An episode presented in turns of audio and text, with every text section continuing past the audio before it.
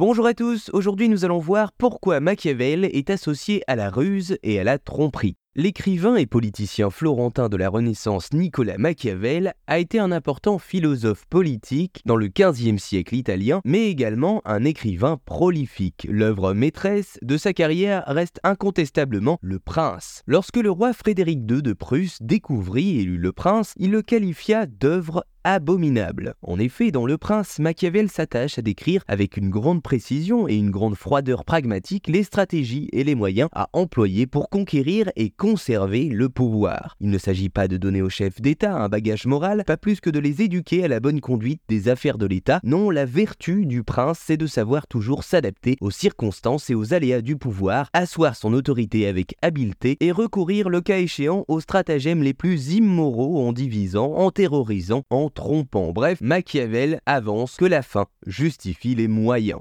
C'est pourquoi, depuis sa publication, Le Prince a toujours été perçu comme le livre immoral par excellence. Souvent critiqué, voire interdit, il donne de son auteur l'image d'un esprit froid, calculateur et dominateur, totalement étranger au bien du peuple et de la nation. Et c'est ainsi que Machiavel a donné son nom à un adjectif machiavélique qui caractérise le cynisme, la ruse et la perfidie. Pourtant, dans le concert des critiques, quelques voix se sont élevées pour défendre le travail de Machiavel, dont celle de Jean-Jacques Rousseau, lequel considérait que la leçon à tirer du prince n'était pas pour les chefs d'État, mais pour le peuple lui-même. En d'autres termes, il ne se voudrait pas moralisateur, mais juste politique. Ce qu'il aurait compris, c'est que les plus beaux idéaux ne servent à rien s'ils ne peuvent pas être mis en application dans des situations concrètes. Voilà, vous savez maintenant pourquoi Machiavel est associé à la ruse et à la tromperie.